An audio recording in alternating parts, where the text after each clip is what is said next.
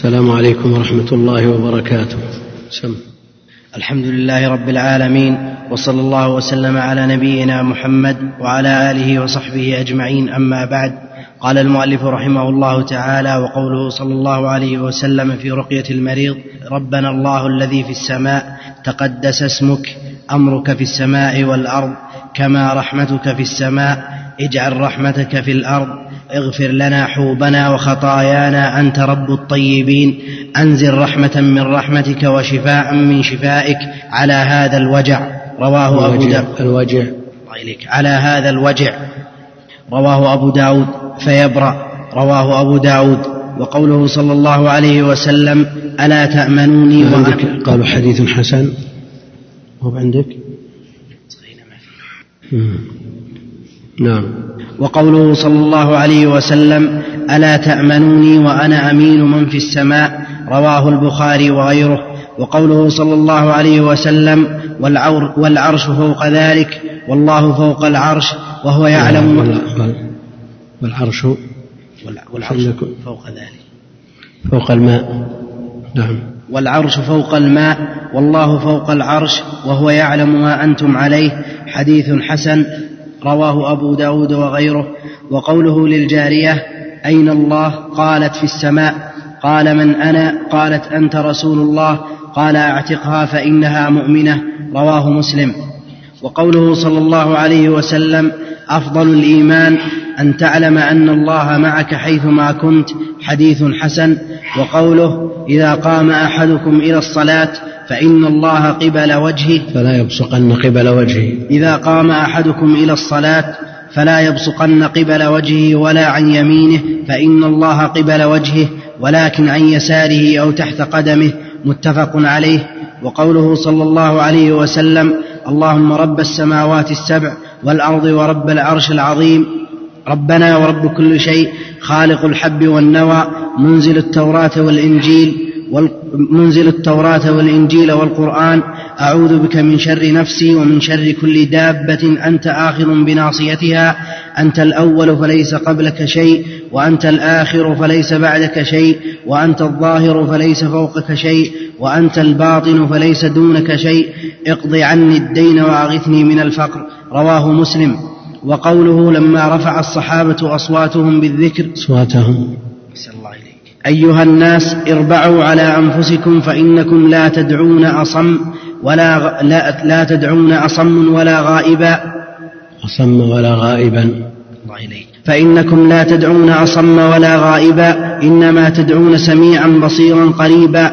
إن الذين إن الذي تدعونه أقرب إلى أحدكم من عنق راحلته متفق عليه وقوله إنكم سترون ربكم كما ترون القمر ليلة البدر لا تضامون في رؤيته فإن استطعتم أن لا تغلبوا على صلاة قبل طلوع الشمس وصلاة قبل غروبها فافعلوا متفق عليه. إلى أمثال هذه الحديث التي يخبر الأحاديث الأحاديث إلى أمثال هذه الأحاديث التي يخبر فيها رسول الله صلى الله عليه وسلم عن ربه بما يخبر به فإن الفرقة الناجية أهل السنة والجماعة يؤمنون بذلك كما يؤمنون بما أخبر الله به في كتابه من غير تحريف ولا تعطيل ومن غير تكييف ولا تمثيل بل هم الوسط في فرقة الأمة كما أن الأمة هي الوسط في الأمم فهم وسط في باب صفات الله سبحانه وتعالى بين أهل التعطيل الجهمية وأهل التمثيل المشبهة وهم وسط في باب أفعال الله. قف على هذا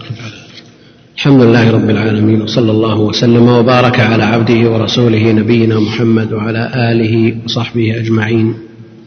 ذكر الشيخ رحمه الله تعالى من السنة ما يستدل به على إثبات الأسماء والصفات بعد أن ذكر ما يدل على ذلك من كتاب الله عز وجل فاستدل بالقرآن على إثبات الصفات ثم استدل بالسنة. كما تقدم فالسنة مفسرة للقرآن وأردف الأدلة من القرآن بالأدلة من السنة. وبعض الناس يلحظ على شيخ الإسلام ويستدرك عليه فيقول لو أن الشيخ جمع الأدلة في مكان واحد فاستدل لكل صفة أو لكل اسم من أسماء الرب جل وعلا كل صفة من صفاته بما يدل عليها من الكتاب والسنة. فضم النظير إلى نظيره من الكتاب والسنة. لكان الكلام على الآية والحديث المتحدين في الدلالة على اسم أو صفة من أسماء الله جل وعلا أو صفاته واحدا لكنه فرق ذلك فذكر الأدلة من الكتاب ثم الأدلة من السنة. ولذا إذا تقدم الكلام على هذه الصفات ومأخذها من الأدلة القرآنية ثم أردف ذلك بالأدلة من الأحاديث النبوية فإن الكلام سوف يكون مختصرا مقتضبا لأنه مضى.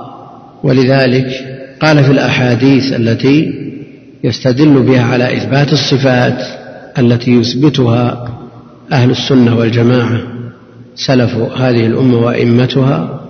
قال رحمه الله في معرض ذلك وقوله في رقية المريض ربنا ربنا الله هذا منادى وقد حذف حرف النداء والأصل يا ربنا يا ربنا الله أو الله مش مضبوط عندكم؟ ضبط لفظ الجلالة مضبوط غير من طبعات طبعات كثيرة جدا. نعم. الله مضبوط بفتح غيره. وربنا بالفتح ولا والله بالضم. نعم بعض النسخ مضبوطة بفتح الاسمين. أما ضبط ربنا بالفتح فظاهر. لماذا؟ لأنه منادى مضاف. منادى مضاف. وأما لفظ الجلالة فمرفوع. لأنه منادى مفرد. والمنادى المفرد يرفع. يا ربنا يا الله الذي في السماء معروف أن حرف النداء لا يدخل على ما فيه ال إلا مع الله ومحكي الجمل كما قال ابن مالك. فيدخل فتقول يا الله. وإن كان الأصل أن ياء النداء لا تدخل على ما فيه ال إلا فيما ذكر الناظم رحمه الله تعالى مع الله ومحكي الجمل. وفي اضطرار شذ جمع يا وأل إلا مع الله ومحكي الجمل.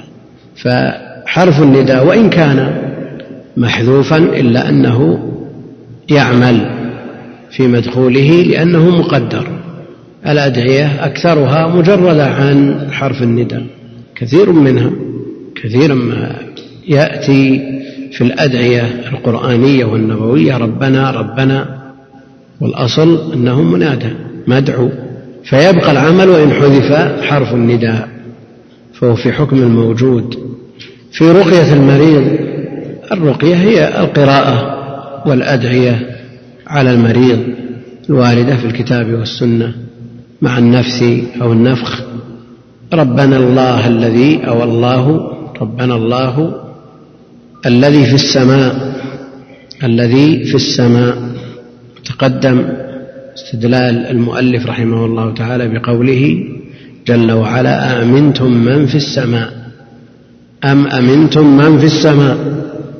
وهناك ذكرنا أقوال أهل العلم في دلالة الآية على العلو وأن في بمعنى على كما في قوله جل وعلا لأصلبنكم في جذوع النخل. وإن كان بعضهم ينازع في مثل هذا وأن قوله جل وعلا ولأصلبنكم في جذوع النخل في على حقيقتها وهي ظرفية والمراد بذلك المبالغة كأنه ألمح إلى أنه يجوف هذه الجذوع فيدخلهم فيها. هذه مبالغة. أشد من الصلب عليها. فإما أن يقال إن في هنا بمعنى على أو يقال إن المراد بالسماء جهة العلو. المراد بالسماء جهة العلو. آمنتم من في السماء يعني من في جهة العلو. ربنا الله الذي في السماء يعني في جهة العلو. وتقارب الحروف وارد في الكتاب والسنة. وإن كان شيخ الإسلام رحمه الله لا يميل إليه لا يميل إليه ويرجح تضمين الأفعال على تقارض الحروف. على كل حال دلالة الحديث إن صح كدلالة الآية على أن الله جل وعلا عال على خلقه مستو على عرشه بائن من خلقه. وهذا تقدم الكلام فيه. تقدس اسمك. تقديس والتقدس التطهر. اسمك تقدس اسمك. أمرك في السماء والأرض. يعني أمرك نافذ وكائن في السماء والأرض. كما رحمتك يعني كما أن رحمتك يا ربنا في السماء. اجعل رحمتك في الأرض. مفاد الخبر أن الرحمة في السماء فقط. وأنها ليست في الأرض والنصوص تدل على أنها في السماء وفي الأرض أيضا. والله جل وعلا أرسل جزءا من مائه جزء من رحمته وجعله بين الناس يتراحمون به. فرحمته كما هي في السماء هي أيضا في الأرض إلا أن بين يديه مريضا محتاج إلى الرحمة. فيريد أن تنزل الرحمة على هذا المريض. فيشفى من مرضه بهذه الرحمة أو بسبب هذه الرحمة. فيريد نزولا خاصا على هذا المريض وإلا فالرحمة موجودة في الأرض كما هي موجودة في السماء. هل معنى هذا أن هذا المريض مع تلبسه بالمرض لا يتمتع بشيء من رحمة الله جل وعلا؟ هو مرحوم. على أي حال مرحوم؟ لأنه لولا هذه الرحمة لاصابه من المرض ما هو أشد بل رحمه الله جل وعلا وأصابه بهذا المرض الذي هو دون غيره في الجمله وما من مرض إلا وهناك مرض أشد منه وما من بلوى إلا وهناك ما هو أعظم منها. ولو لم يكن من رحمة الله جل وعلا لهذا المريض إلا أنه مسلم مأجور على مرضه على مصيبته. لكن إنزال هذه الرحمة إلى الأرض إنما هو إنزال خاص على هذا المريض من جهة خاصة وهي شفاء هذا المرض. نعم. كيف؟ لكنها موجودة لكنها موجودة. نعم موجودة في الأرض. بالنسبة لهذا المريض ما يلزم. ما يلزم. هذا هذا المريض محتاج إلى إذا كان إذا كانت نسبة ما أنزل من الرحمة بنسبة واحد بالمئة فبها يتراحم الخلق كلهم. فلا شك أن هذا المريض محتاج إلى رحمة الله محتاج إلى عافيته وشفائه. اجعل رحمتك بالأرض اغفر, اغفر لنا حوبنا. يا ربنا يا الله اغفر لنا حوبنا يعني ذنوبنا الكبيرة وخطايانا الصغيرة يعني اغفر واستر وتجاوز عما اقترفناه من معاص كبيرة كانت أو صغيرة. أنت رب الطيبين أنت رب الطيبين وهو أيضا رب العالمين رب الجميع رب الطيبين وغيرهم رب المؤمنين الموحدين ورب غيرهم. فهو رب العالمين. أنت رب الطيبين أنزل رحمة من رحمتك أنزل رحمة من رحمتك وشفاء من شفائك. تخصيص الطيبين في هذا السياق كأنه إشارة إلى أن هذا الرجل المريض من الطيبين فهو مستحق لهذه الرحمة. أنزل رحمة من رحمتك وشفاء من شفائك على هذا. المريض الوجع. الوجع صيغة مبالغة. فعل فيبرأ. فيبرأ أو فيبرأ. فيبرأ لماذا؟ نكمل على إيش؟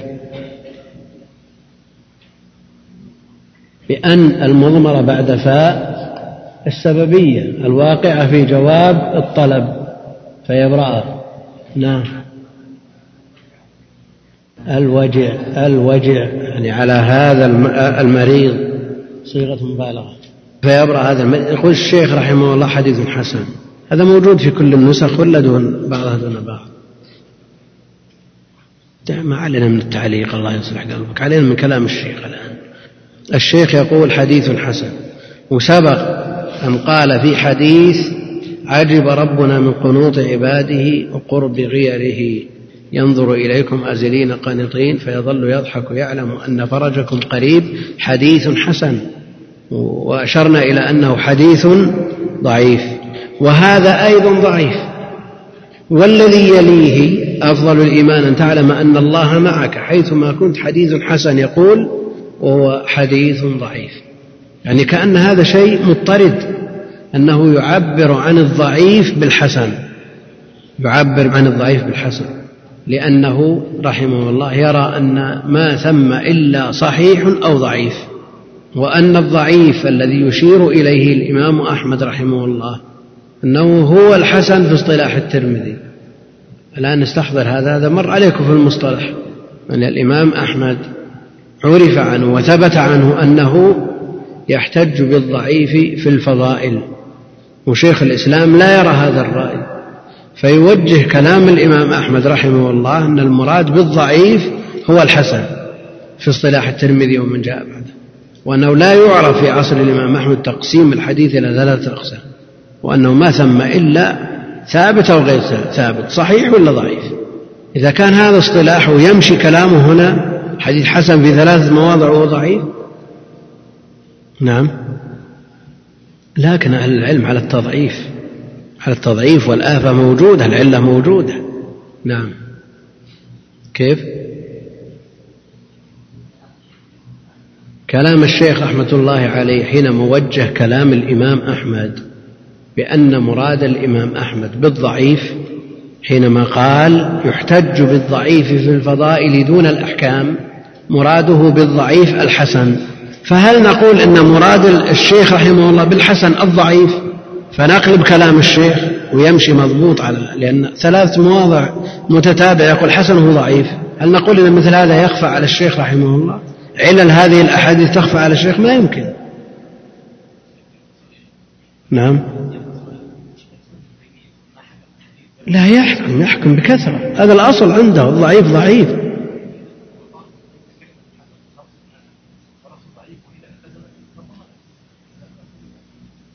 هو الذي يجعل النفس تجزم بأن مراده بالحسن الحسن في دائرة القبول.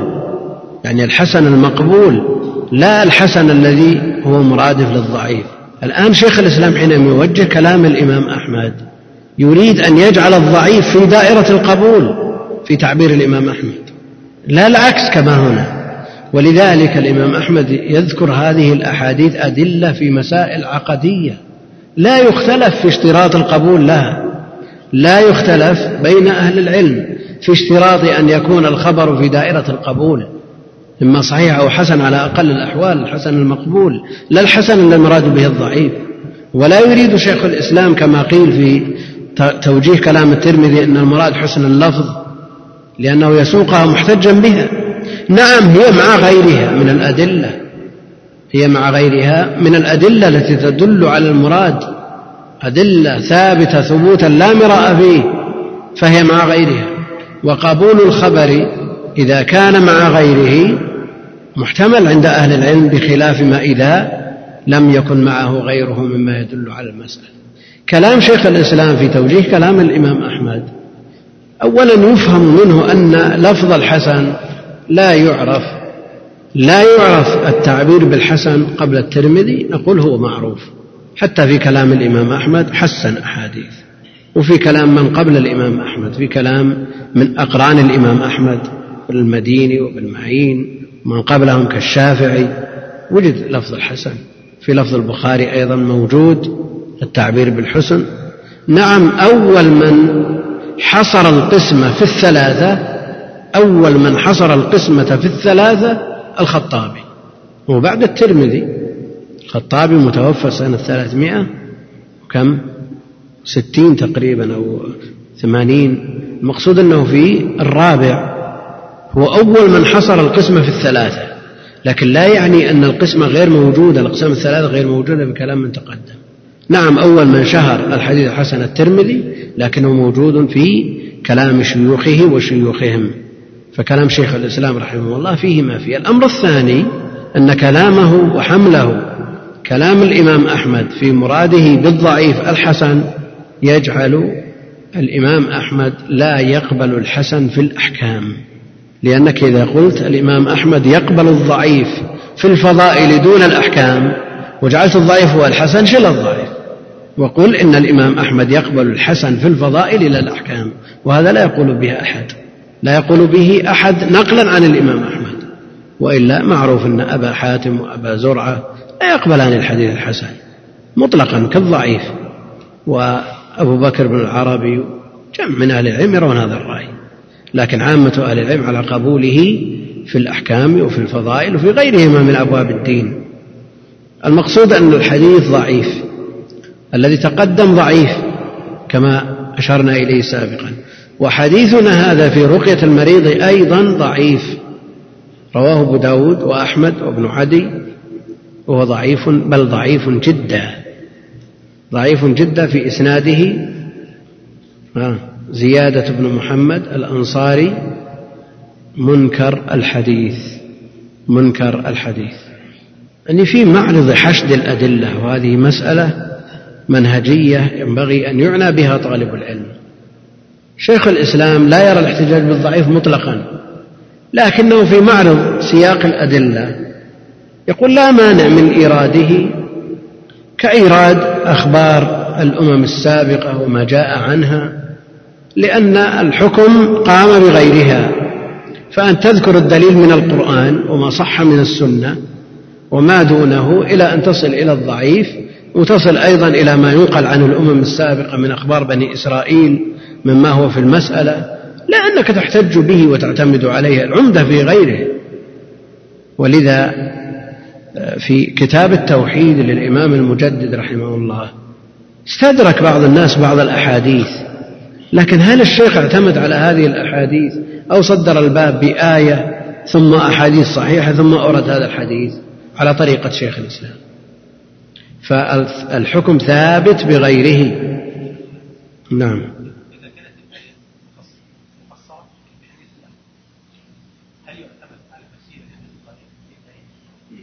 إذا كانت الآية أو كان النص الصحيح محتملا لأمرين على حد سواء. انتبه.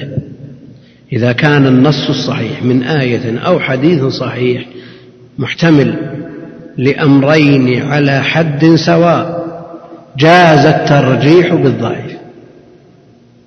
لأننا ما اعتمدنا على الضعيف اعتمدنا على الاحتمال المقبول في النص الصحيح من آية أو حديث وجعلنا الضعيف مرجح وأشار إلى هذا ابن القيم رحمه الله في تحفة المودود في أحكام المولود. يقول حديث حسن رواه أبو داود وغيره رواه أيضا أحمد بن عدي عرفنا أنه ضعيف جدا. نعم. هذا الذي ذكرناه قلنا هل مراد شيخ الإسلام رحمه الله تعالى بالحسن الاصطلاحي الذي هو في دائرة القبول الذي يقبل في الأحكام وغيرها حتى في العقائد عند أهل التحقيق أو أنه يريد به الضعيف الذي ضعفه ليس بشديد وهو مجبور بما قبله وما بعده. على كل حال الذي يظهر أنه إنما ساقه مساق الاستدلال وعنده ما يغني عنه لكن لا يلام الشيخ رحمه الله لأن معوله عمدته على ما صح. وقوله ألا تأمنوني وأنا أمين من في السماء؟ هذا الحديث متفق عليه في الصحيحين. ألا تأمنوني وأنا أمين من في السماء؟ وذلك حينما قيل له عليه الصلاة والسلام اعدل. فقال ألا تأمنوني وأنا أمين من في السماء؟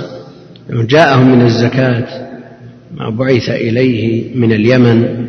ففرقها بين أربعة من أهل نجد وترك غيرهم. فقيل له اعدل. فقال عليه الصلاة والسلام ألا تأمنوني وأنا أمين من في السماء والأصل؟ ألا تأمنونني؟ ألا تأمنونني؟ لأن النون الأولى نون الفعل الذي هو من الأفعال الخمسة. والنون الثانية نون الوقاية. فهل المحذوف هنا نون الفعل أو نون الوقاية؟ نون الفعل. لا لا ما هو منصوب. متجرد. لا لا ما هو لا البدن الفعل مرفوع. والأصل أن يكون أن يقال ألا تأمنونني. ها. المحذوف نون الفعل. لماذا؟ يعني ألا يستقيم أن يقال ألا تأمنونني؟ يعني لو مر غريب بنفر قال لهم وعرض عليهم وحظهم ونبههم ألا تكرمونني؟ هذا هو الأصل. الأصل أن الفعل فيه نونان. لكن أجازوا حذف النون حذف النون في مثل هذا جواز عندهم لأن فيه نونين وإحداهما تكفي عن الأخرى. ألا تأمنوني؟ وأنا أمين من في السماء. ألا تأمنوني؟ وأنا أمين من في السماء. والشاهد في قوله من في السماء. وهذا من أدلة العلو لأن السماء هي جهة العلو. والله جل وعلا في هذه الجهة. حديث صحيح ومتفق عليه. وقوله العرش فوق الماء. لما ذكر السماوات وما بين كل سماء والتي تليها قال والعرش فوق الماء والله فوق العرش. والله جل وعلا فوق العرش. وهو الظاهر كما سيأتي وليس فوقه شيء. وليس فوقه شيء. فهذه من أدلة العلو وأدلة العلو النقلية والعقلية لا تكاد تحصر. ذكر منها ابن القيم رحمه الله في الصواعق أكثر من ثلاثين وجها وذكر في النونية قريبا من ذلك وذكر في إعلام الموقعين أيضا. المقصود أن هذه الصفة العلو ثابتة لله جل وعلا بجميع أنواعه. علو الذات وعلو القدر وعلو القهر. وللحافظ الذهبي رحمه الله كتاب بهذا الاسم كتاب العلو حشد فيه الأدلة من الكتاب والسنة وأقوال سلف هذه الأمة ما يفوت الحصر وفاته أيضا شيء كثير. والله فوق العرش وهو يعلم ما أنتم عليه وهو يعلم ما أنتم عليه. ثم قال بعد ذلك حديث حسن. يعني لئلا يظن ظان أنه لما كان في جهة العلو وبين السماوات هذه المسافات وبين السماوات والعرش ما ذكر والله فوق العرش قد يتوهم إنسان أنه مع هذا البعد أنه يخفى عليه خافية. فالله جل وعلا يعلم السر وأخفى. يعني ما هو أخفى من السر يعلم ثم قال وهو حديث حسن. عندكم حديث حسن؟ نعم. هي موجودة في كثير من النسخ الخطية. وهو حديث صح موقوفا على ابن مسعود. صح موقوفا على ابن مسعود. ومثل هذا لا يدرك بالرأي. لا يدرك بالرأي فله حكم الرافع. رواه أبو داود وغيره وقوله للجارية أين الله؟ أين الله؟ قالت في السماء. قال للجارية لما جيء بها أو جاء بها من يريد عتقها اختبرها النبي عليه الصلاة والسلام. فقال لها أين الله؟ قالت في السماء. قال من أنا؟ قالت أنت رسول الله. قال أعتقها فإنها مؤمنة. رواه مسلم.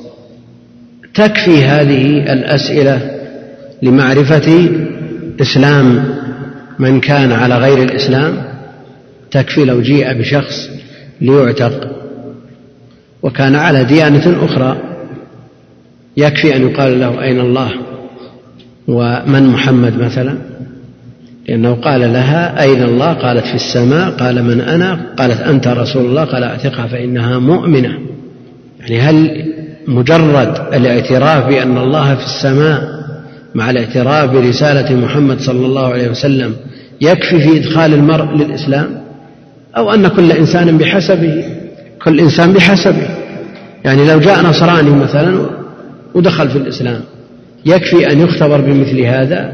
أو نقول ما قولك في المسيح ما قولك في مريم ما قولك في في العقائد التي آه، اشتهرت عنده. فإن تبرأ منها حكم بإسلامه مع نطقه بالشهادتين وقل مثل هذا في اليهودي وقل مثل هذا في البوذي وقل مثل هذا في أي ديانة أخرى. وكذا إذا كفر المرتد بإنكار شيء معلوم من الدين بالضرورة أو بإثبات شيء معروف نفيه من الدين بالضرورة لا يكفي أن ينطق بالشهادتين بل لا بد أن يثبت ما نفى وأن ينفي ما أثبت. ولذا قال أين الله؟ قالت في السماء. قالت في السماء. قال من؟ هذا هو الشاهد. وحكم بإيمانها لأنها قالت في السماء. قال من؟ أنا. قالت أنت رسول الله. قال أعتقها فإنها مؤمنة. فدل على أن العتق إنما هو للرقبة المؤمنة دون الكافرة. العتق في الكفارات إنما هو للرقبة المؤمنة فلا بد أن تكون الرقبة المعتقة مؤمنة فلا يجزي عتق الكافر عند جماهير أهل العلم. نعم جاءت الرقبة مطلقة في كفارة الظهار كفارة الجماع في نهار رمضان وفي كفارة اليمين ثم جاءت مقيدة في كفارة القتل وعامة أهل العلم حملوا المطلق على المقيد للاتحاد في الحكم ووجوب العتاق وإن اختلف السبب. والحنفية لا يرون التقييد في مثل هذه الصورة. لا يرون التقييد في مثل هذه الصورة. رواه مسلم ثم بعد ذلك قال أفضل الإيمان أن تعلم أن الله معك حيثما كنت. أفضل الإيمان أن تعلم أن الله معك حيثما كنت. وهذه منزلة المراقبة. وأطال ابن القيم رحمه الله في الكلام عليها في مدارج السالكين وهي أيضا مرتبة الإحسان. هي مرتبة الإحسان. في حديث جبريل لما سأله عن الإحسان قال أن تعبد الله كأنك تراه فإن لم تكن تراه فإنه يراك. يعني لابد من المراقبة. لتؤدى العبادات لأن الذي يراقب الله جل وعلا كأنه يراه. لابد من أن يحسن العبادة لأن فرق بين عبادة الغيب وعبادة الشهادة. يعني وأنت تنفذ أوامر الأب وأنت بين يديه يختلف وضعك عن تنفيذ أوامره في حال الغيب وأنت تؤدي الوظيفة والمدير أو المسؤول مطلع عليك يختلف عن تأديتها في حال غيبتك عنه. وإن كانت هذه الأمور وهذه الأوامر يجب أن تكون الرقابة مع الله جل وعلا لا للمدير ولا لغيره لأن هذه مما يتعبد بها. هذه إذا كانت في غير معصية وهي طاعة للأب أو لولي الأمر هذه مما يتعبد بها. أفضل الإيمان أن تعلم أن الله معك حيثما كنت قال الشيخ أيضا. حديث حسن. وتفرد به عثمان بن كثير. عثمان بن كثير قالوا لم يذكر بجرح ولا تعديل. لم يذكر بجرح ولا تعديل. وهذه المسألة مسألة اهتم بها أهل العلم. كثيرا ما يذكر البخاري الراوي في تاريخه الكبير ولا يذكر فيه جرحا ولا تعديلا.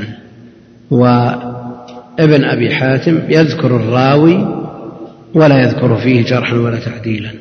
هذا كثير عندهما منهم من يرى أنه إذا سكت عنه البخاري أو ابن أبي حاتم فهو ثقة. وهذا منهج الشيخ أحمد شاكر رحمه الله. كثيرا ما يقول ذكره البخاري وابن أبي حاتم فلم يذكر فيه جرحا ولا تعديلا فهو ثقة. وقد يقول فهذه أمارة توثيقه فهذه أمارة توثيقه. والصواب في هذه المسألة أنهما لم يطلعا فيه على جرح ولا تعديل فهو مجهول. وفي مقدمة الجرح والتعديل ذكر ابن أبي حاتم أنه ذكر بعض الرواة ولم يقف فيهم على جرح ولا تعديل وبيض للحكم فعلى هذا قول من يرى التوثيق قول مرجوح. فلا ينسب لساكت قول إنما مثل هذا في حيز الجهالة. والشيخ يقول حديث حسن. فهل الشيخ ممن يرى أن من لم يذكر فيه جرح ولا تعديل يعني لا يوجد فيه ما يقتضي رد حديث من التجريح ولا ما يقتضي القبول من التعديل فحينئذ يتوسط فيه. يتوسط في أمره فلا يقال ضعيف لأنه لم يجرح ولا يقال صحيح لأنه لم يوثق فيتوسط في أمره. وإن كان ابن حبان مثل هذا إذا روى حديثا ليس فيه ما ينكر عليه أنه يدخله في ثقاته ويخرج عنه في صحيحه. لكن هذا من تساهله رحمه الله. نعم. إذا جاءنا الراوي الذي لا نعرف عنه شيئا أولا لا بد أن يكون عدلا ليكون مقبول الرواية. والشهادة أشهدوا ذوي عدل منكم. لا بد من أن تثبت العدالة. وإذا لم تثبت العدالة فهو في حيز الجهالة. لم يتحقق الشرط شرط العدالة. نعم. ما نقول اتهام ولا غيره لأن الأصل في المسلم يعني الأصل في الإنسان أنه ظلوم جهل. هذا الأصل في الإنسان. ومع ذلك إذا أسلم فالأصل أن المسلم بناؤه على الستر. لكن القبول قدر زائد على مجرد التعامل. يعني تتعامل معه على أنه مسلم بريء من جميع ما يتهم به حتى تثبت التهمة. هذا الأصل. لكن إذا أردت أن تتعامل معه على أساس أنه يشهد بحق لمسلم على غيره هذه حقوق العباد. إذا أدى حديثا وأنت لا تعرف وأنه لا بد من شرط العدالة يعني العدالة ما ثبتت إلى الآن. نعم؟ يعني مجرد الإسلام نعم من أهل العلم من لم يشترط في قبول الراوي قدر زائد على الإسلام. لكن لا شك أن هذا قول في غاية التساهل بل لا بد أن يعرف بالعدالة. لذلك يطبقون على أن الجهالة منهم من يجعلها جرح مباشرة يضعف الحديث بالراوي المجهول ومنهم من يجعل الجهالة عدم علم بحال الراوي. ومع ذلك لا يقبل الحديث بل يتوقف فيه. يعني من أهل العلم من يرى أن الجهالة قادح في الراوي. فيرد حديثه بسببه فيقال الحديث في ضعيف لأن فيه فلان وهو مجهول ويؤيد ذلك جعلهم الجهالة في مراتب الجرح ومنهم من يقول إن الجهالة عدم علم بحال الراوي عدم علم بحال الراوي ويومئ إلى ذلك صنيع أبي حاتم في كثير من الرواة الذين قال فيهم مجهول أي لا أعرفه. فليست بقادح على هذا. كون أبي حاتم لا يعرفه قد يعرفه غيره وحينئذ يتوقف في الحكم على الحديث حتى يعرف هذا الراوي. يعني ما يحكم عليه مباشرة. والحافظ بن حجر في النخبة يقول ومن المهم معرفة أحوال الرواة جرحا أو تعديلا أو جهالة فجعل الجهالة قسيم لا قسم من الجرح. فعلى هذا لا بد أن يكون الراوي معروفا بالعدالة. وقوله عليه الصلاة والسلام إذا قام أحدكم إلى الصلاة فلا يبصقن قبل وجهه ولا عن يمينه فإن الله قبل وجهه ولكن عن يساره أو تحت قدمه متفق عليه. شيخ الإسلام في العقيدة الحموية يقول رحمه الله تعالى وذلك قوله صلى الله عليه وسلم إذا قام أحدكم إلى الصلاة فإن الله قبل وجهه فلا يبصقن قبل وجهه. الحديث حق على ظاهره وهو سبحانه فوق العرش وهو قبل وجه المصلي. بل هذا الوصف يثبت للمخلوق فإن الإنسان لو أنه يناجي السماء أو يناجي الشمس أو القمر لكانت السماء والشمس والقمر فوقه كانت أيضا قبل وجهه. يعني وهي في السماء. لأنه حينما يناجيها يرفع رأسه إليها. لكن هل المصلي حينما يصلي يرفع رأسه إلى جهة العلو؟ يعني هل كلام الشيخ مطابق لما نحن فيه؟ يعني كلامه في الحموية. يقول الشيخ رحمه الله تعالى وكذلك قوله صلى الله عليه وسلم إذا قام أحدكم إلى الصلاة فإن الله قبل وجهه فلا يبصقن قبل وجهه. الحديث حق على ظاهره وهو فوق وهو سبحانه فوق العرش وهو قبل وجه المصلي.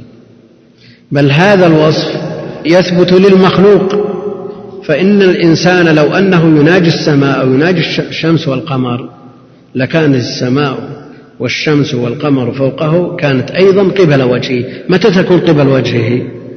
نعم. هذا بالنسبة للشمس والقمر. كذلك. يعني إذا كانت قريبة من الأرض في رؤية في الرؤية قريبة من الأرض فهي في السماء في جهة العلو ومع ذلك قبل وجهه. وإذا كان هذا في المخلوق نعم مع أنه مدرك المخلوق مدرك وما يتعلق به مدرك فكيف بالخالق؟ الذي لا يدرك ما يتعلق به إلا من قبله. ولذلك هناك أمور آه، تحار فيها العقول. يعني حينما يقال الله جل وعلا في السماء مستو فوق عرشه والمصلي ينظر في مسجده موضع سجوده. يعني مثل هذا لا شك أنه محير. يعني إذا تصور هذا في الشمس إذا كانت في جهة المغرب أو القمر أو السماء في طرفها فما على المسلم في مثل هذه الحال إلا التسليم. وأهل العلم يقولون قنطرة قدم الإسلام لا تثبت إلا على قنطرة التسليم ومثل هذا في النزول الإلهي كما تقدم مع كونه على عرشه. فشيخ الإسلام يقرر أنه ينزل حقيقة في الثلث الأخير من كل ليلة ومع ذلك لا يخلو العرش منه. مثل هذا يتعلق بالخالق الذي لا تدركه الأوهام ولا تبلغه الأفهام. يقول المؤلف رحمه الله تعالى وقوله إذا قام أحدكم إلى الصلاة إذا قام أحدكم إلى الصلاة فلا يبصقن قبل وجهه. إذا قام إلى الصلاة هل هذا مثل قول الله جل وعلا إذا قمتم إلى الصلاة فاغسلوا؟ يعني هذا قبل الدخول في الصلاة أو بعد أو بعد الدخول فيها. بدليل فإن الله قبل وجهه وهذا في أثناء الصلاة. طيب إذا قام الإنسان إلى الصلاة قبل الدخول فيها له أن يبصق قبل وجهه أو ليس له ذلك؟ قبل الدخول فيها. نعم. يعني لا يبصق مطلقا إلى جهة القبلة يعني تنزه جهة القبلة عن البصاق. إذا قام أحدكم إلى الصلاة فلا يبصقن قبل وجهه ولا عن يمينه فإن الله قبل وجهه. إذا كان معه منديل أو أراد أن يبصق في ثوبه أو في شماغه لأنه في مسجد لا يجوز أن يبصق على الأرض وهو في المسجد. في المسجد خطيئة. لأنه في مسجد. لا يجوز أن يبصق على الأرض وهو في المسجد. في المسجد خطيئة. فأراد أن يبصق في المنديل. وهو في الصلاة. ينحرف عن القبلة أو إلى جهة القبلة. وهو في المنديل أو في ثوبه. نعم. ينحرف عن القبلة يمين إلى جهة اليسار. نعم ينظر إلى الأسفل كأنه يبصق بين تحت قدمه كأنه يبصق تحت قدمه. ومن هذا يمكن أن يؤخذ من هذا الحديث في الصلاة وخارج الصلاة أن المناديل النظيفة تكون في جهة اليمين والمستعملة تكون في جهة الشمال. إيش معنى هذا؟ أنه يجعل المناديل النظيفة قبل الاستعمال في جيبه الأيمن فإذا استعملها وضعها في جيبه الأيسر. يعني أخذا من هذا الحديث فلا يبصقن قبل وجهه ولا عن يمينه لأن جهة اليمين في الجملة محترمة وجاء في آه، بعض الروايات أن أن من أن على يمينه ملكا. وهذا وإن كان في الصلاة إلا أن جهة اليمين عمومات النصوص تدل على أنها محترمة أكثر من الشمال. إذا قام أحدكم إلى الصلاة فلا يبصقن قبل وجهه. طيب هذا البصاق الفضلة التي تخرج من بواسطة الفم وقل في حكمها المخاط الذي يخرج من الأنف الحكم واحد. فماذا عن الماء؟ إذا شرب منه الإنسان فوجده باردا لو ابتلعه لضر به لو ابتلعه لأضر به فمجه. هل يأخذ حكم البصاق؟ أو نقول هذا ماء نظيف ما فيه إشكال. وبصقه في المسجد وماء نظيف. هل يأخذ حكم البصاق فيكون خطيئة؟ أو نقول أن الماء أمره سهل والماء طهور ما فيه إشكال. يعني لو أن تشرب منكب منك ماء على, على الأرض في المسجد يقال اغسله أو أرق عليه ذنوبا من ماء أو شيء لا أبدا. طهور. أنت أعطيت ماء لتشرب طلبت ماء فأعطيت ماء فوجدت البرودة زائدة على آه، ما تستطيعه في العادة لأن البارد يؤثر على كثير من الناس. فخشية من أن تتأثر به وتصاب بمرض بصقته هل لك أن تبصقه في المسجد ويختلف حكمه عن حكم البصاق لأنه ماء طهور ما في إشكال بخلاف البصاق أو المخاط؟ أو نقول أن المسجد ينظف عن مثل هذا وينزه عن مثل هذا؟ ينزه عن مثل هذا. هو ما ما تغير ما تغير. طيب افترض أنك تتوضأ في المسجد وضوء والماء الذي ينزل منك طاهر ما في إشكال. وجاءت المضمضة فمجيت الماء في المسجد. كلها عمد. الذي بصقه الذي مجه بعد أن تمضمض به مثل الذي مجه بعد أن اكتشف أنه لا يناسبه صحيا. نعم.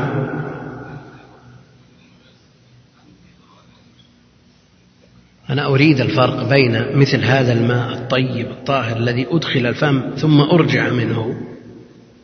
ولم يتغير وما أصيب بأي أذى أو قذر هل يختلف هذا عن صب الماء من من الإناء النظيف؟ لا شك أن فيه شبه من البصاق لأنه من نفس المخرج يخرج. وفيه شبه من الماء النظيف باعتبار أنه لم يتغير ولم يتلوث بشيء وحينئذ يستعمل فيه قياس الشبه. طيب أنت ماذا تصنع بالماء إذا كنت تضر بشربه؟ أن تمسكه حتى تخرج من المسجد فتمجه؟ لا شك أن هذا أكمل. نعم. لكن إذا كان بينك وبين آه، خارج المسجد مفاوز. أنت بقرب الكعبة مثلا. شربت من الماء وجدته بارد بردا شديدا. لا بد أن تخرج إلى آه، خارج المسجد لكي تمجه. نعم. كيف؟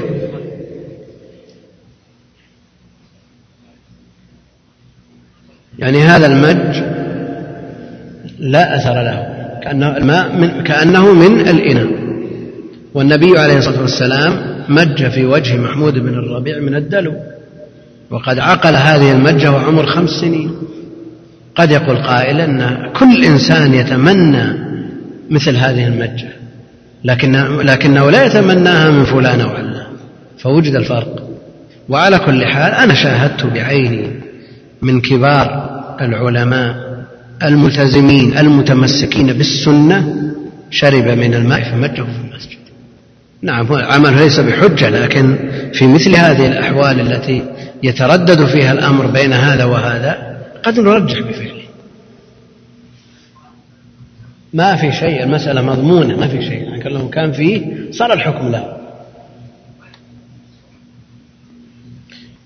السؤر طاهر. السؤر طاهر.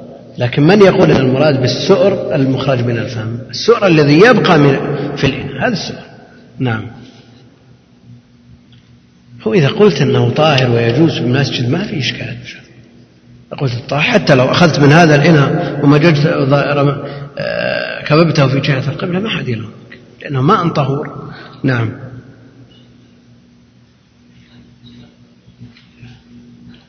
إيه.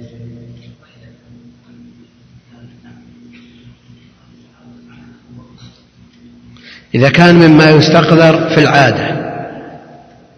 لا شك أنه في مجتمعنا مستقذر. مستقذر. ورأيناه في مجتمعات كثيرة ليس بمستقذر. رأيناه في بعض المجتمعات لا يستقذر. الحكم حكم الماء العادي.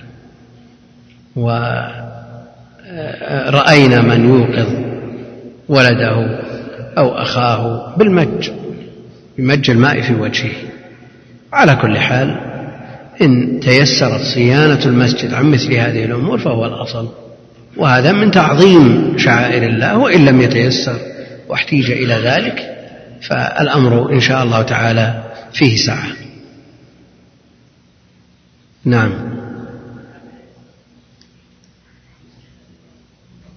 إذا كان داخل سور المسجد فهو مسجد.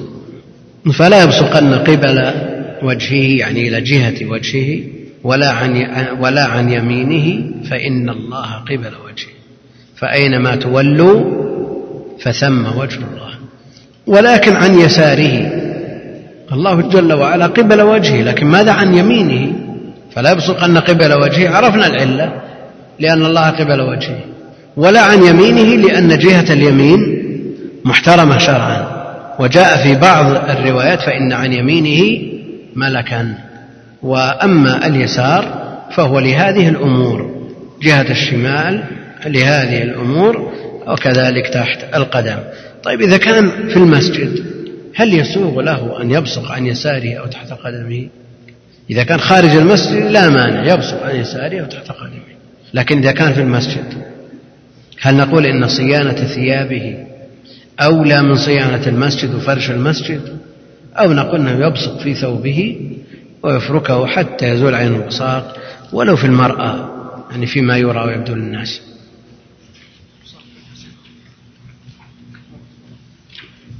كفارتها دفن ويقول أنا أبصق ثم أدفن. يمكن أن أقول هذا؟ لكن ماذا عن الفرش؟ يستطيع أن يدفن الفرش؟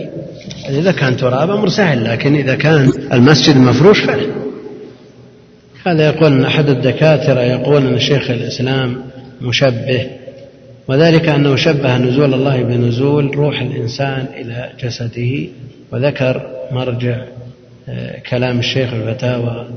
على كل حال الشيخ رمي بهذا وأول من رماه بهذا ابن بطوطة في رحلته وقال إنه نزل من المنبر وقال إن الله ينزل كنزول هذا ولا شك أن هذه فرية على شيخ الإسلام. أما الكلام هذا الذي ذكره إن كان أنا لا أذكر هذا الكلام في مجموع الفتاوى إن كان المراد بهذا فهو تشبيه للنزول بالنزول لا تشبيه النازل بالنازل كتشبيه الرؤية بالرؤية ولا دون تشبيه المرء بالمرء. والله ما أدري شو يقول هذا. يقال أنه تصدى له أكثر من ثلاثمائة عالم فله أكثر من ثلاثمائة شرح.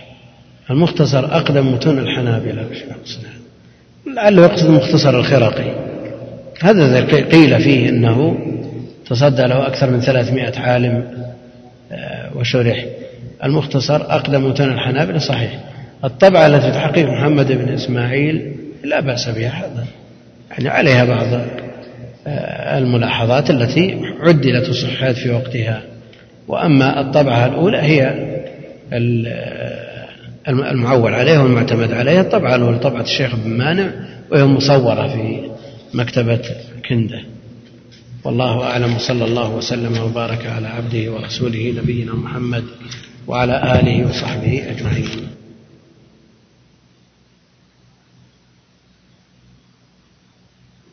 السلام عليكم ورحمة الله وبركاته. يقول يقول الله جل وعلا؟ ويوم يناديهم فيقول ماذا أجبتم المرسلين؟ هذا خطاب من الله سبحانه وتعالى للكفار يوم القيامة. أليس في سماء الكفار لصوت الرب جل وعلا؟ نعيم عظيم لأرواحهم وأسماعهم. وهذا الخطاب اختص الله به في الدنيا بعض أنبيائه منهم من كلم الله. هذا خطاب من الله جل وعلا لهؤلاء الكفار على سبيل التقريع والتوبيخ. لا على سبيل الرضا على سبيل التقريع والتوبيخ هذا أشد من عدمه. نسأل الله السلامة والعافية. شك هذا فيه عذاب لهم. نقول ما حكم مد الرجلين جهة الكعبة؟ إذا سلم من استصحاب الامتهان لها ولا سيما إذا دعت إليه الحاجة لا بأس به. وما حكم مد الرجلين وأمامك المصاحف؟ أما بالنسبة للمصحف لا شك أنه كلام الله. ينبغي تعظيمه ولا تمد الرجلين إليه فإما أن يبعد عن جهة الرجلين يمينا أو شمالا إذا احتيج إلى مد الرجلين. وإلا فالمصحف يصان عن ذلك. يقول هل يجوز دفع زكاة المال للأخ الذي يريد النكاح؟ وهل يدخل ضمن الأصناف الثمانية المستحقة للزكاة هذا الأخ إذا لم يكن شريكا لك في مالك ونفقته ليست واجبة عليك فالنكاح حاجة أصلية آه، تؤخذ الزكاة من أجله نعم. كيف؟ على كل حال هو حاجة أصلية في الجملة مطلوب شرعا. وإذا عجز عن مؤنه فلا مانع من أن يأخذ الزكاة. كيف؟ أيه. الحاجات الأصلية كلها واجبة. إذا احتاج الإنسان إلى ثلاجة نقول يجب عليه يشتري ثلاجة. أو ما يأخذ الزكاة لأنه ليس بواجب. سؤال. أو مكيف. الناس كلهم قبل ثلاثين سنة بدون مكيفات أو أربعين سنة. وصار حاجة أصلية تؤخذ من أجل الزكاة. قل ما حكم الإنسان أكل الإنسان قائما؟ مكروه عند أهل العلم والكراهة عندهم تزول بأدنى حاجة إذا وجد حاجة إلى ذلك فلا مانع وإلا فالأصل أنه مكروه. تأتي رسائل في الجوال بهذه الصيغة من وجد في قلبه قسوة فل فليقل اللهم لين قلبي لعظمتك وأذل نفسي لجبروتك ونكس وجهي إلى آخره. فما حكم هذه الدعوة؟ هذه الدعوة كانت تتداول بين عموم الناس يعني لو دعا بها إنسان دعوة مطلقة لا يتعبد بها ولا يتدين بها أما أن تعين وتجعل لهذا الأمر على وجه الخصوص تربط به ربط السبب بالمسبب فلا. لكن لو أن الإنسان ابتداء قالها دعوة مناسبة للحال ما يلام على ذلك. يقول لو تجشأ المصلي ثم نفخ جشاءه إلى الأمام هل هذا مكروه قياسا على النهي عن البصاق في الوجه قبل الوجه؟ إذا كان صاحب الجشاء شيء مما يخرج من المعدة قلس أو شبهه فهذا حكم حكم البصاق بل أشد. أما إذا كان مجرد هواء يخرج من المعدة لا شك أنه مكروه يعني وينبغي كتمه وكظمه وأما كونه يلتفت يمينه وشماله فلا. لكن على المسلم أن يكف مثل هذا الجشاء. يقول السؤال الأول بدليل حديث الجارية هل يسأل العامة عن العلو؟ ومسائل الصفات العامة تمر عليهم الآيات والأحاديث التي قد يستشكلونها فإذا علموا بذلك وسئلوا عنها بسؤال فيه شيء من الرفق ودلوا على القول الصحيح بما يفهمون لا مانع. وإذا كان الأسلوب يوجد عندهم شك أو ارتياب فمثل هذا يحجب عنه يقول جاء في الحديث البصاق خطيئة وكفارته دفنه هل يلحق به الحوش المسجد. نعم هو من المسجد إذا كان في سوره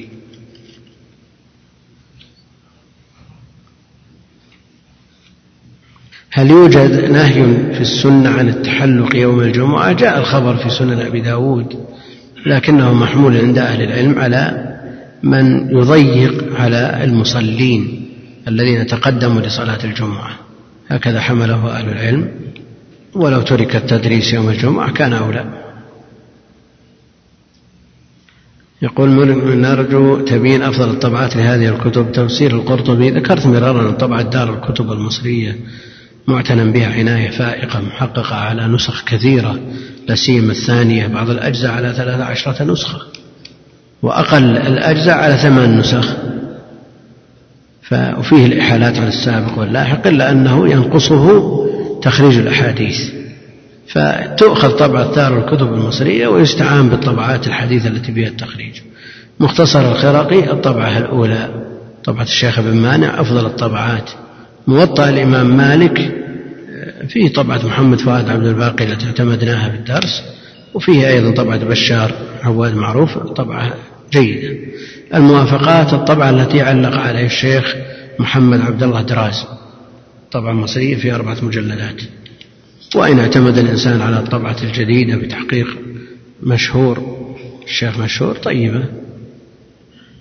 يقول معلوم أن من صام رمضان ثم أتبعه ستا من شوال كان كصيام الدهر وذلك لأن الحسنة بعشر أمثالها فهل يصح أن يصام ستة أيام مثلا من القعدة بدل شوال؟ وأن صيام الواحد في شوال وغيره سواء إذا إذ أن الحسنة بعشر أمثال فما توجيهكم. الحسنة متفاوتة. حسنة رمضان غير حسنة شوال.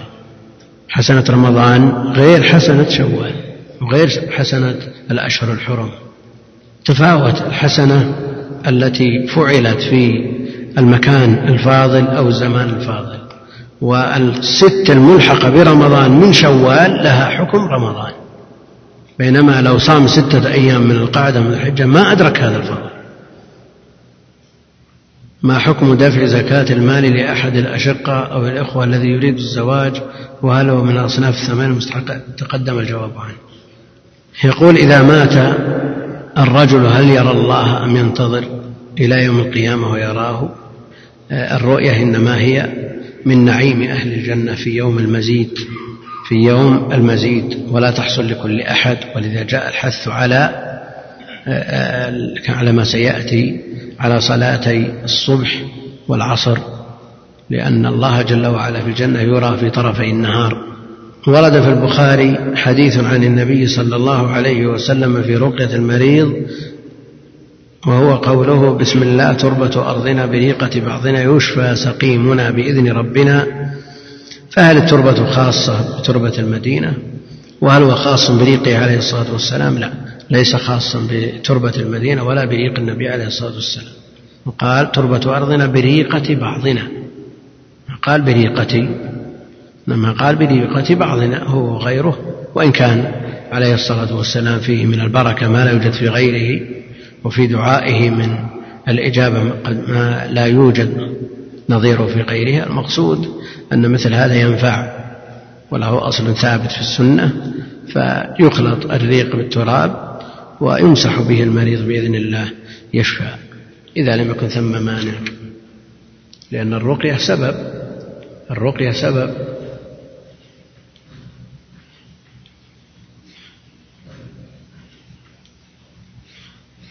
تكملة للنصوص السابقة في الدرس الماضي يقول المؤلف رحمه الله تعالى قوله صلى الله عليه وسلم اللهم رب السماوات السبع والأرض رب العرش العظيم ربنا ورب كل شيء خالق الحب والنوى منزل التوراة والإنجيل والقرآن أعوذ بك من شر نفسي أعوذ بك من شر نفسي.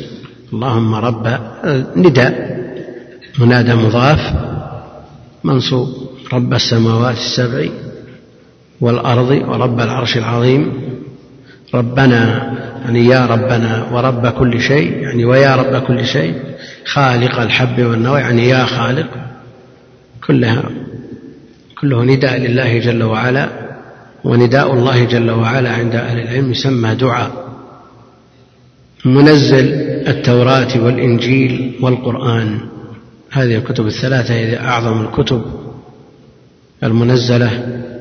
وإن كان الخلاف بين أهل العلم في المفاضلة بين كلامه جل وعلا معروف فلا شك أن القرآن أفضل الكتب المنزلة. وإن كان الجميع كلام الله ومثل ما ذكرت الخلاف في المفاضلة بين كلامه جل وعلا معروف بين أهل العلم فهو باعتبار القائل واحد.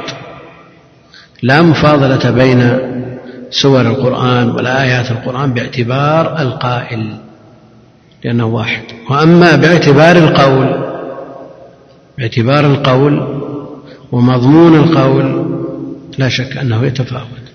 لا سيما الآيات أو السور التي ورد فيها نصوص تدل على فضلها. كسورة الإخلاص.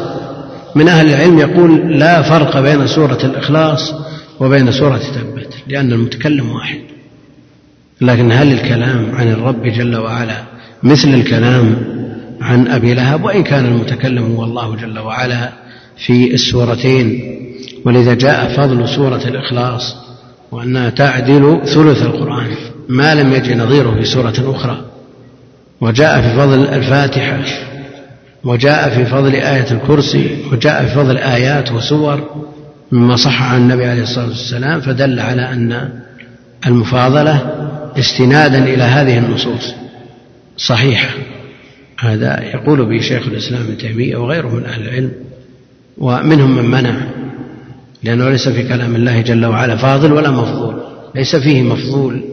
نعم كله فاضل وليس فيه مفضول لأنه يترتب على هذا التفضيل انتقاص المفضول.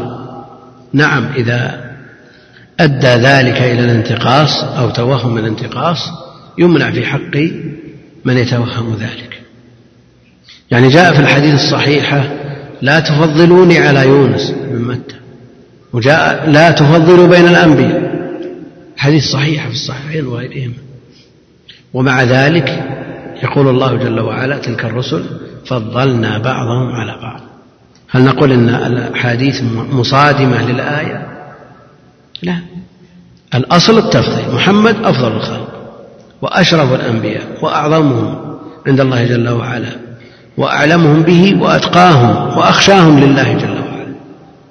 ثم بعد ذلك الأنبياء على منازلهم والرسل هذا لا إشكال فيه والدلالة عليه ظاهرة من الآية ومن النصوص الأخرى. وأما النهي عن التفضيل العام لا تفضل بين الأنبياء أو الخاص على يونس بن متى فإنما هو عند توهم نقص المفضل عليه. فإن يونس على وجه الخصوص حصل منه ما حصل. حصل منه ما حصل. مما يجعل بعض السفهاء يتطاول على تنقصه. وذكر في كتب التواريخ وفي التفاسير أشياء. إذا قرأ الإنسان العادي تأثر بها وانتقص هذا النبي الكريم. فلا يكف ويمنع مثل هذا إلا قول النبي عليه الصلاة والسلام لا تفضلوني على يونس. فإذا توهم الانتقاص انتقاص المفضول منع التفضيل. أعوذ بك يعني أعتصم ألتجئ بك يا رب من شر نفسي. النفس فيها شر بلا شك وهي أمارة. إن النفس لأمارة بالسوء. المراد جنس النفس إلا من طهره الله وعصمه كالأنبياء وإلا فلا شك أن النفس تنازع الإنسان. هناك نفس مطمئنة ونفس أمارة ونفس لوامة فمنهم من يجعل النفوس ثلاث ومنهم من يقول اثنتان واللوامة وصف للنفسين فالنفس المطمئنة في الوقت نفسه لوامة تلوم صاحبها على ترك المزيد من الخير. والنفس الأمارة أيضا هي لوامة تلوم صاحبها على ما تريده منه على ترك ما تريده منه إذا غفل عنه. أعوذ بك من شر نفسي ومن شر كل دابة أنت آخذ بناصيتها. ومن شر كل دابة. دابة في الأصل جميع ما يدب على وجه الأرض. جميع ما يدب على وجه الأرض. ومنهم من أهل العلم من يستثني الطير. ولا طائر يطير بجناحيه. معطوف على الدابة إذا هو غير الدابة. لأنه يطير في الهواء. ما يدب على الأرض إلا نادرا إذا كان واقعا عليها ومنهم من يجعل الدابة عام وشامل. لكل شيء. والاستعمال العرفي للدابة مخصوص بذوات الأربع. الاستعمال العرفي الدابة عرفا هي ذوات الأربع. ومن شر دابة من شر كل دابة أنت آخذ بناصيتها. الوصف كاشف. له مفهوم ولا ما له مفهوم؟ له مفهوم ولا ليس له مفهوم؟ لا مفهوم له لماذا لأن مفهوم المخالفة لهذا اللفظ أنت آخذ بناصيتها أن هناك دواب ناصيتها بيد غير الله جل وعلا. هذا مفهوم المخالفة. إذن اللفظ لا مفهوم له. أنت الأول فليس قبلك شيء وأنت الآخر فليس بعدك شيء وأنت الظاهر فليس فوقك شيء وأنت الباطن فليس دونك شيء. هذا تفسير لآية تفسير لآية الحديث. فسر الأول بأنه ليس قبله شيء. ليس قبله شيء. اللهم أنت الأول فليس قبلك شيء. وبعضهم يطلق على الرب جل وعلا القديم واللفظ الشرعي الأول. وأما القديم فليس بشرعي. لأن القدم نسبي لا يدل على الأولية المطلقة كالأول. قد يدل على أولية نسبية. يدل على أولية نسبية. فإذا قلت أعطوني قلمي القديم قلمي القديم وعندك أكثر من قلم قلم اشتريته قبل عشر سنوات واشتريت بعده أقلام فالقديم هو الذي اشتري قبل عشر سنوات. هذا قديم لكنه ليس أول.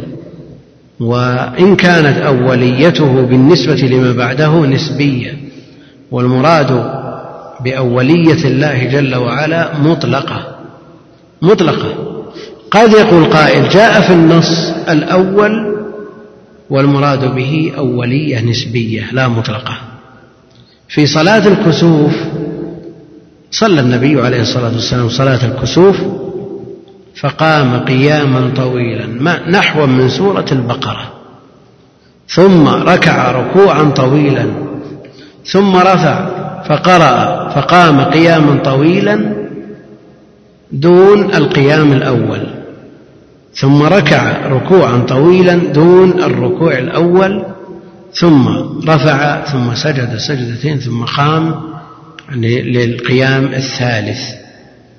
قام قياما طويلا دون القيام الأول ثم ركع ركوعا طويلا دون الركوع الأول ثم رفع من الركوع فقام قياما طويلا دون القيام الأول.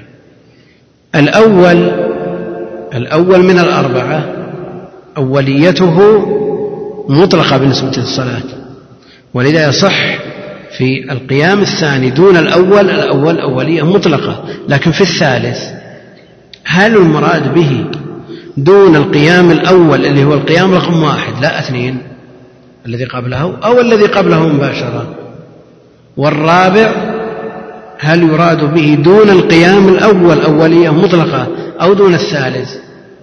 نعم الأكثر على أن المراد به أن كل قيام دون الذي قبله. فأولية الثاني أولية مقيدة ليست أولية مطلقة الأولية نسبية بالنسبة لما بعده والثالث أول بالنسبة للذي بعده هو الرابع.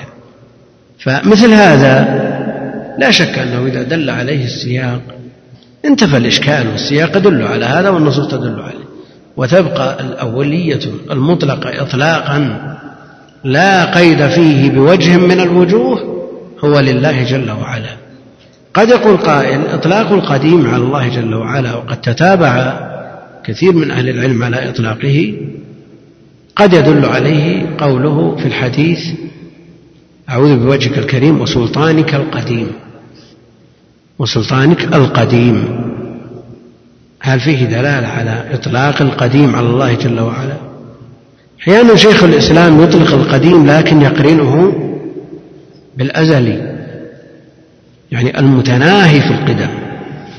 فإذا عبر عن الشيء بما يدل عليه ولا يترك مجالا للشك والريب أو الاحتمال فشيخ الإسلام فعل هذا مع أنه ينبغي أن يتقدم أن يتقيد الإنسان بما ورد في النصوص.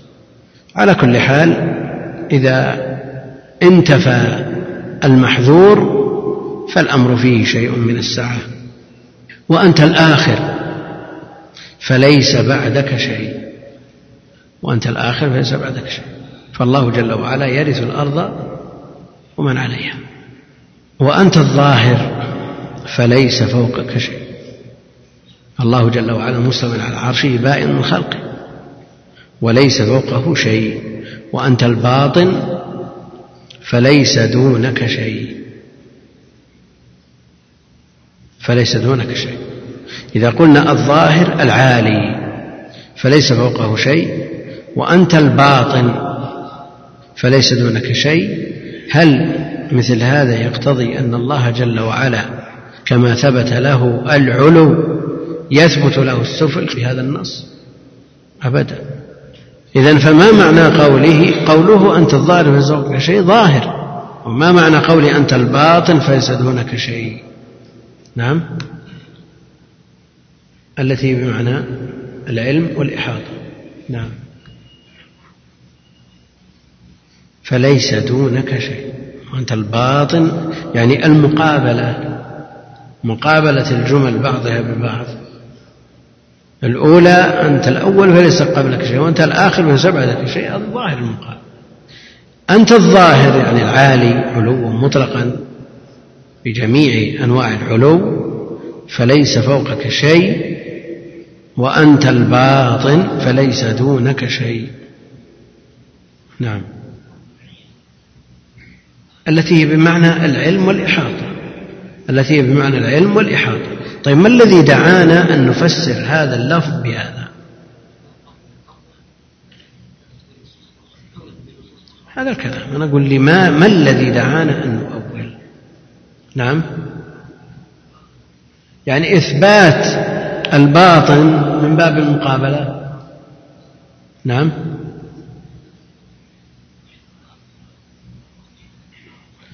على كل حال الباطل لا يراد به الأسفل. المتناهي في السفل كما أن الظاهر العالي بذاته البائن من خلقه. فمثل هذا فسره أهل العلم بالعلم والإحاطة التي هي المعية العامة المعية العامة. فمثل هذه النصوص قد يقول قائل إن فيها مستمسك لمن أراد أن يؤول نعم. نقول المسلم فهمه يجب أن يكون مقيدا بفهم السلف.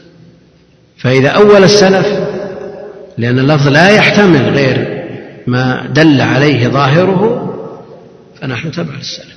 السلف إنما تلقوا عن النبي عليه الصلاة والسلام.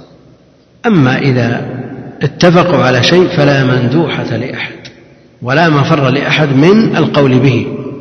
مثل هذا النص لا شك أنه أوقع بعض المبتدعة في عظائم الأمور قل مثل هذا في المعية الذاتية كما يقول شيخ الإسلام ابن القيم أوقعهم في القول بالحلول والاتحاد. أوقعهم بالحلول والاتحاد.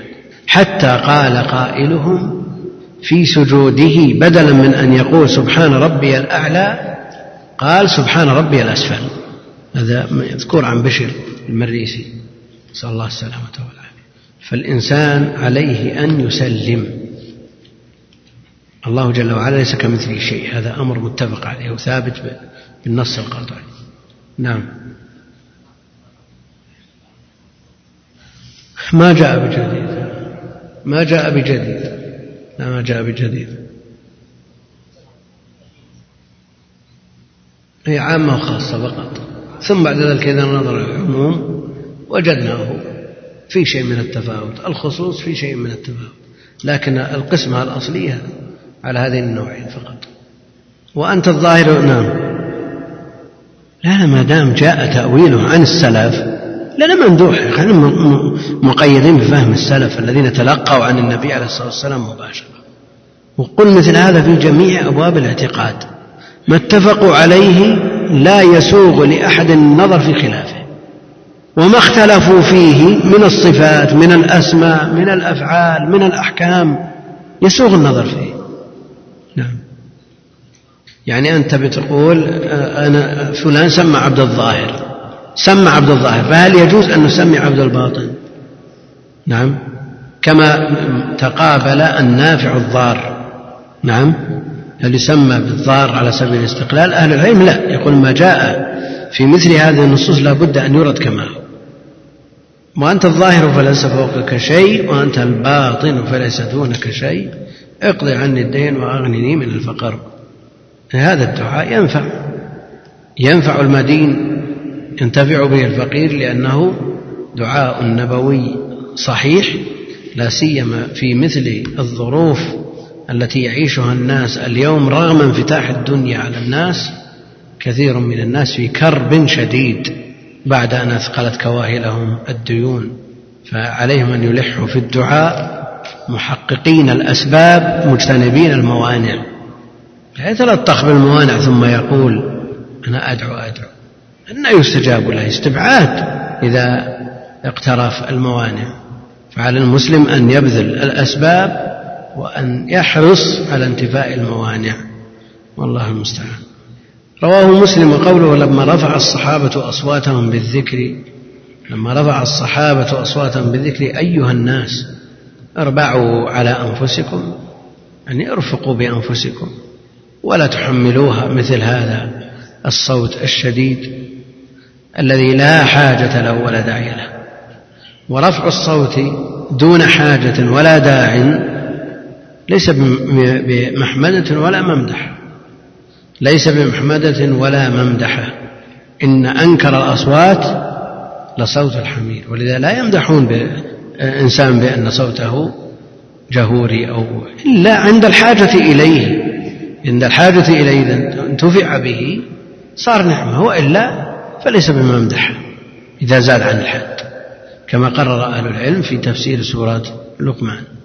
المقصود أن الصوت فوق قدر الحاجة؟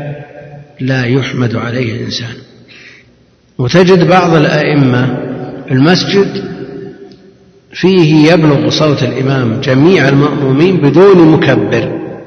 وتجد الإمام يعمد إلى المكبر ويرفع نسبة الصوت فيه ويضع فيه من المحسنات وفيه من اللواقط وفيه من الأشياء التي يجعله مثل الحرمين في ساعته.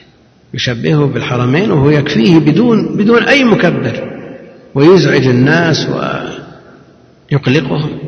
فارتفاع الصوت أمم أهلكت بصيحة. فما الداعي لهذه الأصوات المرتفعة؟ الرسول عليه الصلاة والسلام يقول اربعوا أيها الناس اربعوا على أنفسكم ارفقوا لا تكلفوها فإنكم لا تدعون أصم ولا غائبا فإنكم لا تدعون أصم ولا غائب إنما تدعون سميعا بصيرا سميعا لأقوالكم بصيرا بكم وبأحوالكم وأفعالكم قريبا. إن الذي تدعونه أقرب إلى أحدكم من عنق راحلته. أقرب إلى أحدكم من عنق راحلته. هذا التمثيل والتقريب باعتبار أنهم مسافرون وهم على الرواحل. فيضرب لهم المثل بأقرب شيء بالنسبة لحالهم ووضعهم وإلا فهو أقرب من حبل الوريد. فالله جل وعلا قريب مع علوه وبينونته من خلقه قريب في علوه بعيد أيضا في علوه مع قربه ودنوه من خلقه. فهو أقرب إليهم من حبل الوريد. وهنا مثل أو ضرب المثل بعنق الراحلة. إن الذي تدعونه أقرب إلى أحدكم من عنق راحلته. وهذا النص لا يختلف مع الآية. يختلف مع الآية. ها؟ إيه؟ المراد الاشتراك في القرب. فكونه أقرب من حبل الوريد هو أيضا من مقتضاه أن يكون أقرب من عنق الراحل متفق عليه؟ نعم. لا ما يلزم ما يلزم. لا ما يلزم ما يلزم. إحنا نثبت صفة القرب على ما يليق بجلال الله وعظمته من غير تعرض لما وراء ذلك مما لا تبلغه أفهامنا ولا تدركه أوهامنا أبدا. نعم.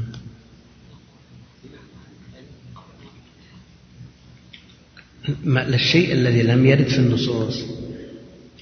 ما لم يرد بيانه في النصوص على المسلم أن يقف عنده. ولا يبحث عما وراء النص لا سيما وأنه ليست هناك وسيلة لإدراك مثل هذه الأمور. ليست هناك وسيلة لإدراك مثل هذه الأمور. نعم. اربعوا هي وش أنت؟ إيه هذا هذا ضبطه متفق عليه وقوله إنكم سترون ربكم كما ترون القمر ليلة البدر. لا تضامون أو لا تضامون من التضام وهو الالتصاق بشدة أو من الضيم. لا يلحقكم في رؤيته ضيم ولا يلحقكم أيضا انضمام يضيق عليكم. لا تضامون أو لا تضامون في رؤيته. لا تتضررون بهذه الرؤية. يعني إذا اجتمع الناس على رؤية ما جبلوا على محبة ومعرفة الاطلاع عليه. يعني تجد مثلا الناس مجبولين على الفضول. حادث في شارع مثلا. ثواني والأم والخلق مجتمعين على هذا الحادث. فإذا كثر الجمع حصل التضام وحصل الضرر. وإذا كثر قدر زائد على ما يطاق قد يحصل الدهس والقتل كما يحصل في كثير من الأحوال في المظاهرات التي توجد خارج هذه البلاد ويوجد أيضا في المجامع العامة يحصل هذا في الملاعب وقد يحصل في أبواب المساجد من السرعان التي تكثر فيها الجموع يحصل فيها شيء من الضرر. فرؤية الرب جل وعلا لا ضرر فيها ولا ضيم ولا ضم لا تضامون في رؤيته.